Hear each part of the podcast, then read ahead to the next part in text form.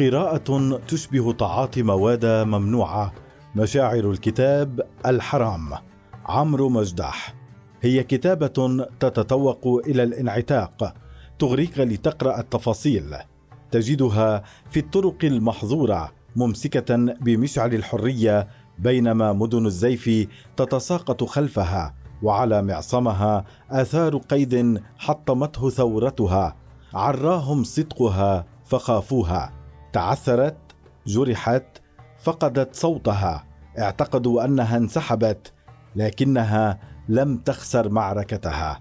أتذكر ليلى بعلبكي وأنا أقرأ روايتها الأولى وهي تحبو نحو الخامسة والستين عاما.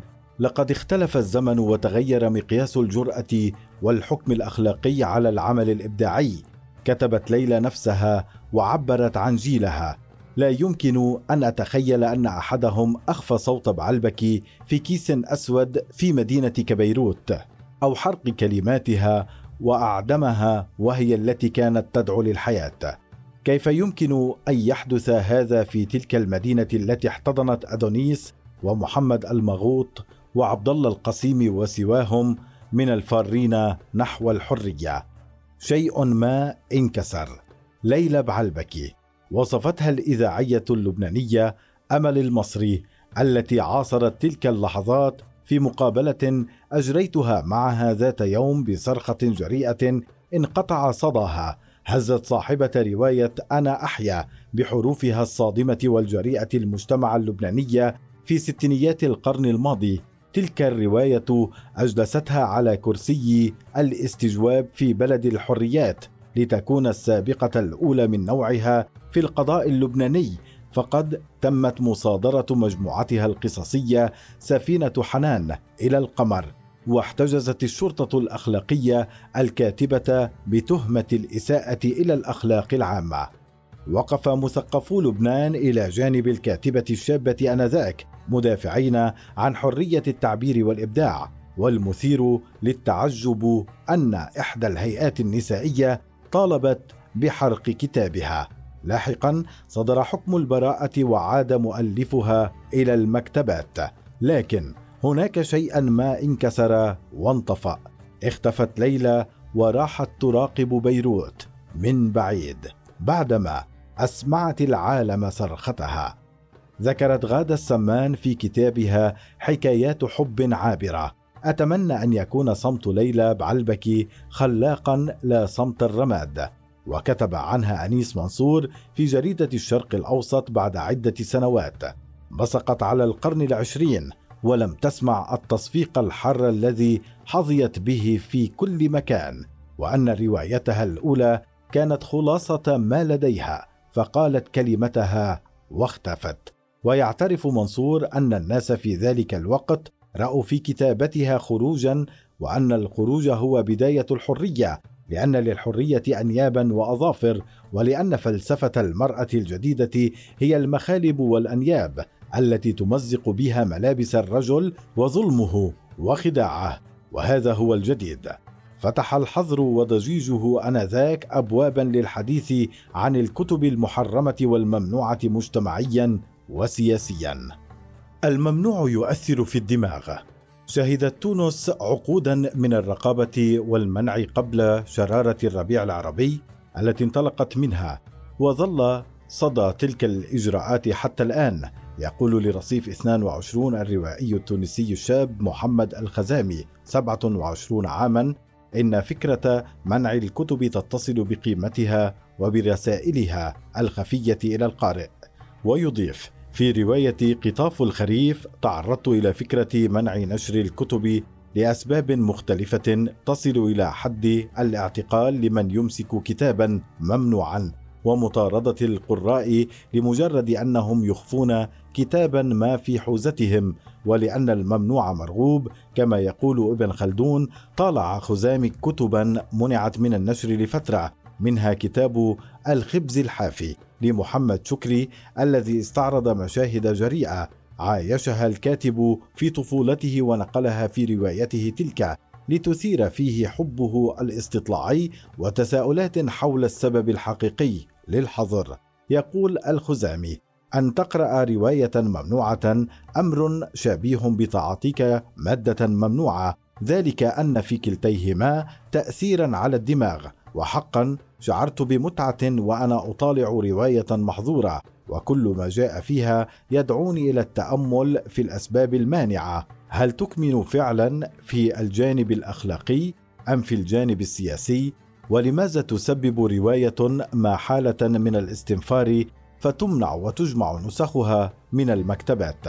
يتخيل الخزامي رد فعله المتوقع في حال منع كتابه. إن منعت روايتي من النشر سأحزن وسأسعد في آن واحد. سأخاف على قرائي الذين قد يتورطون في مسؤولية تسريبها بشكل ما. فقد كتبوا على متن صفحات الرواية الكاتب مسؤول اليوم عن حماية قارئه لأنه من سيحمي كتاباته غدا. الحصار سبب بيع المحظورات. يسترجع نجم الدراجي حال بغداد في مطلع شبابه بمنتصف التسعينيات إذ كانت قابعة تحت حصار خارجي وآخر داخلي.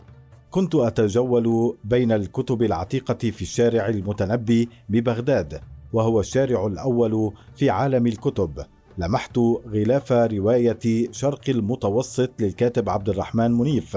وكانت كتبه ممنوعة في العراق فقررت بلا وعي أن أشتريه بسرعة البرق وأخبئه تحت قميصي خوفا عليه وعلى نفسي من سطوة العبث السياسي وكانت هذه المغامرة نحو المحظور متصلة جذريا بالتمرد. أحس الدراج بالدفء يتسرب إلى قلبه من الكتاب الممنوع ثم عاد يفكر في البائع وقال لنفسه على الأرجح هو لا يعرف شيئا عن المسموح والممنوع في عالم السياسة ويتذكر الدراجي جيدا ملامح ذلك البائع النحيل. خيل إلي أنه كان يحاول الإسراع في بيع ما تبقى من الكتب لكي يشتري طعاما لعائلته فالزمن حينها قاس على أغلبية الشعب العراقي. أيام الحصار الاقتصادي وهذه الكتب لم تجد طريقها إلى البيع لولا المجاعة التي سمحت بفوضى انهيار المكتبات. وهناك العديد من الكتب كنا نتداولها سرا وأغلبها ليست طبعات أصلية إذ كانت تستنسخ في مطابع بعيدة عن أنظار رقابة السلطات. لا تزال ذاكرة الدراج ممسكة بتفاصيل ردود مشاعره حيال الجمل التي قرأها.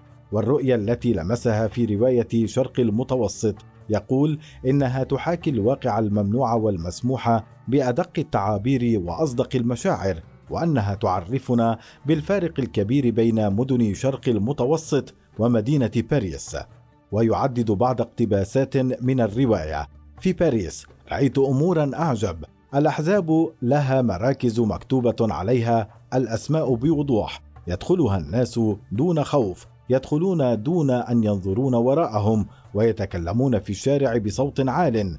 وآه يا أهل باريس لو جئتم بكتبكم إلى شاطئ المتوسط الشرقي لقضيتم حياتكم كلها في السجون. سيأكلكم الندم سوف تكفرون بكل شيء وتدفعون ثمن كلمات حياتكم كلها في السجون الصحراوية. الذكرى الأولى لرواية العيب. تتحكم العائلات أيضا بنوعية المحتوى المسموح لأبنائها وبناتها في عمر الطفولة والمراهقة وتأتي أحكام العيب والحرام كصورة مصغرة للنظم السياسية المتحكمة في المباح والمحظور سياسيا ودينيا واجتماعيا. عاشت شادية الحاج اسم مستعار وهي مدرسة تنتمي إلى بيئة محافظة في إحدى قرى حوران بالجنوب السوري. لها حكاية مختلفة مع نوع آخر من الكتب تتذكرها وهي على مشارف عقدها الرابع. في عام 1995 كنت في الحادية عشر من عمري. أحببت مطالعة الكتب. قادتني كثرة السؤال عن المكتبات إلى صبية تكبرني بحوالي 15 عاما. صديقة لأختي. طلبت منها أن تزودني بمجموعة كتب أحضرتها لي في زيارتها التالية لبيتنا. جلست شادية تتفحص زوادتها شد انتباهها كتيب صغير تقول عنه رسم على غلافه صورة شابين غريبين الملامح يتبادلان القبل. دق قلبي بسرعة. شيء ما تحرك بعنف في أعماق الساكنة. عرفت لاحقا أنه مراد الغريزة. أخفيت الكتيب بالكيس وتظاهرت أمام العائلة أنني أتفحص بقية الكتب ثم تسللت إلى مكان قصي والتهمت القصة. كانت تسخر بكل ما هو حرام وممنوع وعيب. ثم تابعت شادية قراءة بقية الكتب ولكن تلك القصة ظلت قريبة منها تخفيها أحيانا بين دفتي كتاب آخر وتعود لمطالعة صفحاتها تحكي بينما أختبر مشاعر الإثارة التي تنتابني كلما قرأت العيب. كانت تجربة معرفة عالم الكبار مثيرة فعلا. رغبت حقا بقراءة المزيد من هذه القصة. لم أكن أعرف حقا ما الذي أريده معرفة المخفي من ذلك العالم أم تكرار تلك المشاعر المثيرة والغريبة. لم أحصل على المزيد من روايات عبير إلا في وقت لاحق وقد قرأتها كلها بالخفاء. ولم أجرؤ على إخبار أحد بما أقرأ أو حتى بما أشعر. ظلت شادي على هذه الحال في البيت والمدرسة حتى انتبهت لإحدى زميلاتها وهي تخفي شيئا وتطلع صديقاتها عليه في المدرسة. اكتشفت أنها إحدى روايات عبير تقول أخبرتها أنني مثلها متورطة بقراءة نفس الرواية حتى أنني قرأت الكثير منها كانت هذه الحادثة سببا في صداقتنا لاحقا. عرفت شاديه فيما بعد أن صديقتها حصلت على الرواية من غرفة نوم أمها وأن والدتها تخفي العديد من الروايات الفاضحه في درج مخفي في الغرفة. أخبرت شاديه صديقتها بأنها تقرأ العديد من روايات العيب فطلبت إعارتها منها. وبعد عدة أيام طالبتها بأن ترد إحدى الروايات لتجدها معارة لزميلة ثالثة فجن جنون شادية. إذ كيف تأمن صديقتها للغريب؟ خاصة أن الفتاة الثالثة تنتمي إلى عائلة متدينة. تختم شادية اكتشفنا أن الفتاة كانت أشد منا عطشا لقراءة هذا النوع من الروايات. لاحقا كنا ننزوي بمكان في أقصى الباحة ونتحدث ثلاثتنا عما قرأناه.